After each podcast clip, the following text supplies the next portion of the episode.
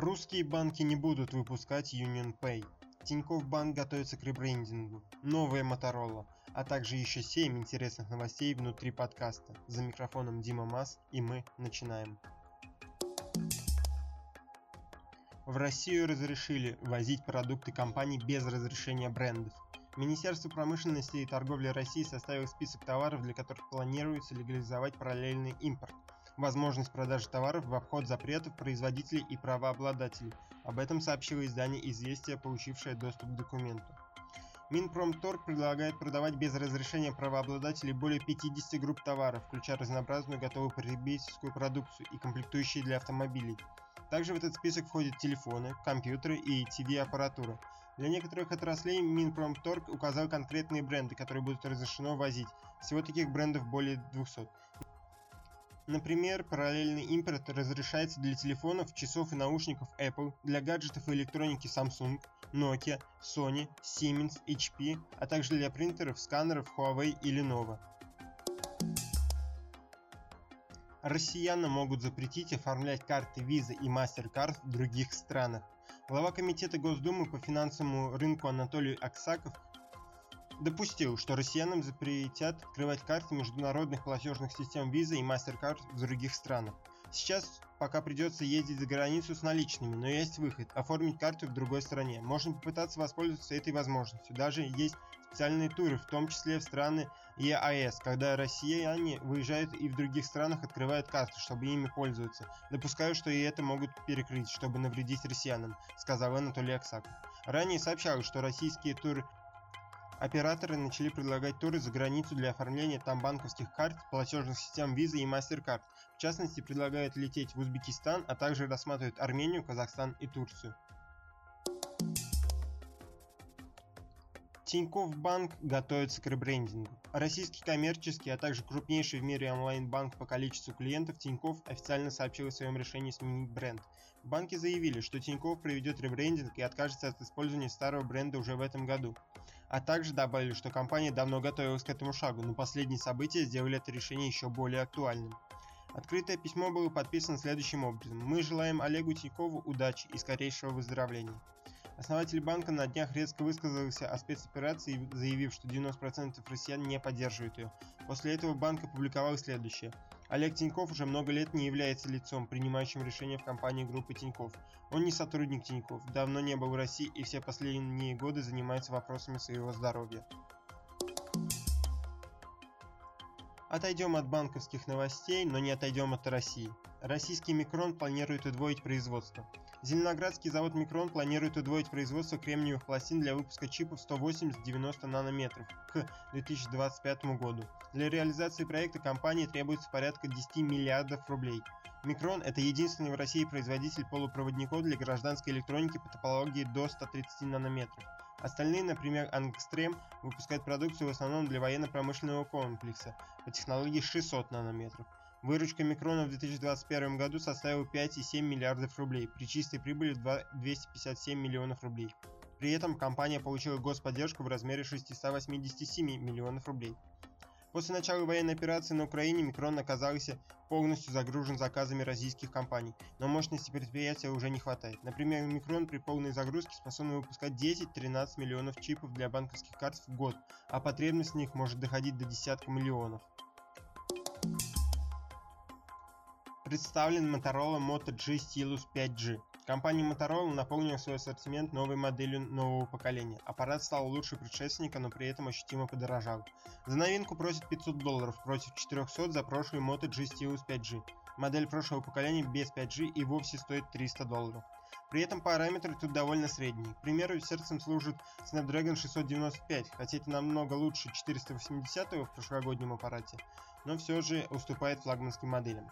Оперативной памяти в базе тут 8 гигабайт, флеш памяти предусмотрен 256.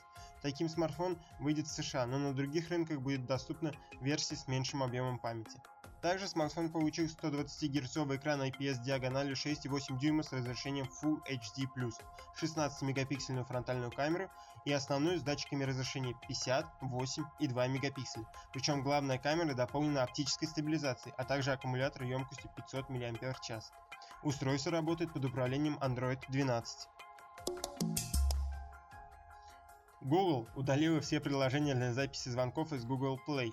Начиная с Android 10, Google отключила запись звонков по умолчанию, а совсем скоро компания внедрят новую политику в Play Store, запрещающую сторонним приложениям записывать телефонные разговоры. Эти изменения направлены на повышение конфиденциальности и безопасности, поскольку законы о записи звонков во всем мире сильно различаются. Однако это изменение не затронет системные предустановленные приложения, у которых уже есть соответствующее разрешение. Новая политика Google ограничивается только сторонними приложениями для записи звонков в Google Play Store. Встроенные функции записи звонков на телефонах Google Pixel и Xiaomi SME Dealer не пострадают. Новые правила вступят в силу с 11 мая. Спутниковый интернет Starlink появится на Украине официально. На Украине появится офис Starlink, провайдера высокоскоростного спутникового доступа в интернет. Об этом в своем телеграм-канале сообщил министр цифровой трансформации Украины Михаил Федоров. Сейчас Украину почти невозможно представить без своевременных технологий Starlink, и эта технология станет еще более доступной для украинцев. Ведь сегодня мы получили очередную положительную новость. Starlink начал работу над открытием представительства в Украине, написал он. Министерство цифровой трансформации будет максимально способствовать более быстрому открытию офиса Starlink. Со своей стороны я поручил соответствующим органам, чтобы необходимые процедуры по аттестации, измерениям и предоставлению частот прошли как можно скорее. Цитата моих Михаила Федорова. Вернемся в Россию, вернемся в банки. Русские банки не могут выпускать карты UnionPay.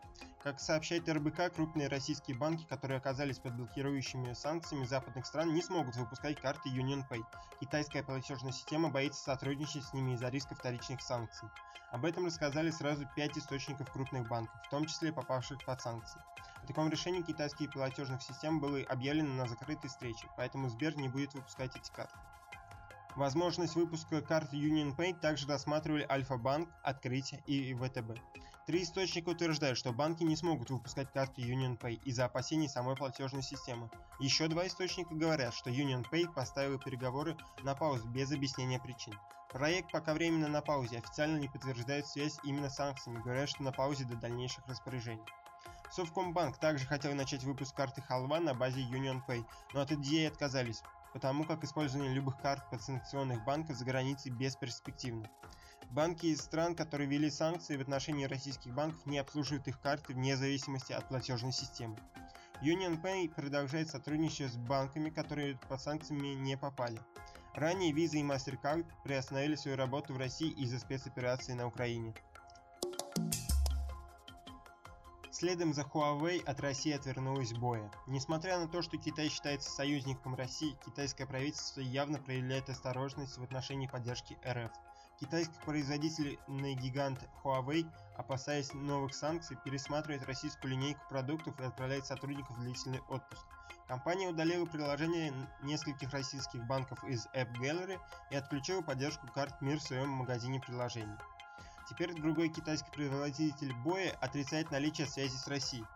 Основанием этого заявления стала информация о том, что у боя есть производственная линия в России. Однако в ответ на вопрос о том, доходят ли продукты компании до российских клиентов, Бой ответил отрицательно, а также заявил, что в настоящее время у компании нет производственных линий в России. Для тех, кто не знает, что такое Боя, Бои разрабатывала множество новых типов панелей AMOLED, которые можно сгибать, складывать и скручивать. Компания представила высококачественные AMOLED экраны для многих ведущих мировых брендов. В России придумали, как оставить в стране зарубежные фильмы, сериалы и музыку. Как сообщают ведомости, в России создали схему, позволяющую оставить в стране фильмы, сериалы и музыку компаний из недружественных стран, которые ушли с рынка или приостановили работу. Для этого создается законопроект, который расширяет действие принудительной лицензии, распространяемой на различные патенты. Этот механизм предусматривает возможность получения прав на использование изобретения или промышленного образца через суд. В случае с фильмами и сериалами за полученные принудительной лицензией в суд сможет обратиться российская компания, с которой зарубежный партнер отказался от лицензионного договора по основаниям, не связанным с нарушением их контракта. Причем сделал это в одностороннем порядке частично или полностью. И это была завершающая новость этой недели. Этот выпуск получился с уклоном в банковскую сферу, но связано это только с выходившими новостями за неделю, и здесь были собраны самые интересные из них. За микрофоном был Дима Мас, и я напоминаю, что вы можете подписаться на подкаст в Яндекс Подкастах, ведь это поможет в продвижении. Всем до следующей недели.